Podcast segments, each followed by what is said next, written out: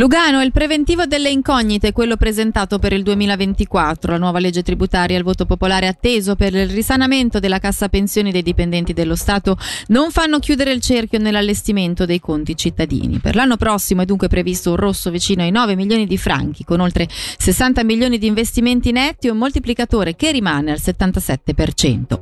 Dal 2025 potrebbe però salire all'80% per il finanziamento del polo sportivo e degli eventi. Un appunto, il sindaco Michele Foletti l'ha mosso al Consiglio Comunale che nell'ultimo anno non si è mai espresso sul piano finanziario futuro della città allestito dal municipio. Ci è dispiaciuto il fatto di non poter preparare un preventivo con delle indicazioni da parte del legislativo della città. Noi abbiamo presentato l'aggiornamento del piano finanziario il 21 novembre dello scorso anno, a oggi il Consiglio Comunale non l'ha ancora discusso, non l'ha ancora dibattuto. D'altro canto ci sono tutta una serie di messaggi che sono pendenti dal Consiglio che avranno un'influenza, penso al risanamento della cassa pensioni perché non dimentichiamoci che perlomeno tutti i docenti comunali sono affiliati all'Istituto di Previdenza Cantonale quindi queste misure di risanamento toccheranno anche i comuni, ma non sappiamo in che misura. E poi c'è la modifica della legge tributaria che è sempre pendente in Commissione della gestione anche questa avrà delle ripercussioni sui gettiti dei comuni, ma oggi non possiamo quantificarlo perché non, sappiamo qual è l'indirizzo del Gran Consiglio.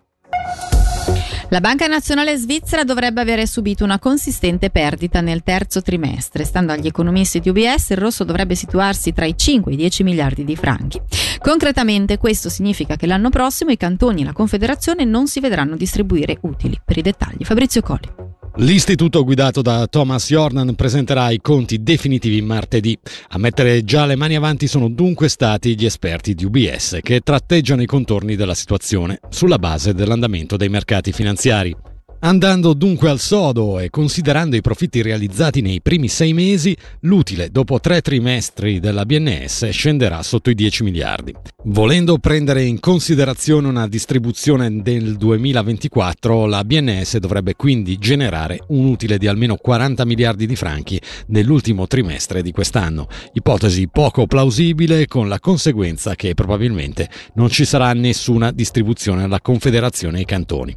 Situazione che peserà particolarmente sul Ticino che, come è noto, vista la recente manovra finanziaria presentata alla popolazione, è alle prese con importanti difficoltà finanziarie. A due anni dalla messa in esercizio della galleria di base del Monte Ceneri per il traffico passeggeri e dall'introduzione della nuova offerta di trasporto pubblico, il primo bilancio è positivo. Ce ne parla Tiziano Bonoli, capo ufficio della mobilità lenta e del supporto. Il bilancio è sicuramente estremamente positivo, l'utenza ha risposto in modo molto buono all'importante aumento d'offerta che è stato messo in piedi, se vogliamo dire così, da parte delle autorità cantonali e da tutte le aziende di trasporto, eh, un più 20% sulla ferrovia e un più 9% di passeggeri trasportati dall'insieme dei collegamenti bus messi in campo è sicuramente un risultato che ci aspettavamo ma non così, così buono. Eh. La ferrovia Montegeneroso si rinnova e presenta importanti novità anche legate alla stagione invernale. Quello che però non cambia è l'attenzione alla sostenibilità e all'ambiente, come ci spiega Monica Besomi, vice direttrice a capo dell'ufficio marketing e comunicazione. Montegeneroso è molto conosciuto e oggi abbiamo presentato proprio la nostra nuova veste che finalmente include tutti i nostri prodotti, quindi dalla ferrovia che è la parte storica dal 1890, ma anche il campeggio di Melano che alle volte non veniva collegato all'azienda ma fa parte, il buffet Buffet Bellavista, che anche lui storicamente fa parte dell'azienda, ma ha riaperto solo quest'anno i battenti, è completamente rinnovato, e ovviamente il fiore di pietra con eh, il nome di Mario Botta che resta eh, letteralmente il fiore all'occhiello. Dopo tutti i cambiamenti presentati, la sostenibilità invece è quello che non cambia perché è un valore di base della nostra azienda che viene vissuto eh, dai collaboratori ma anche dai partner e dai nostri ospiti. Per il momento è tutto, l'informazione torna tra meno di un'ora.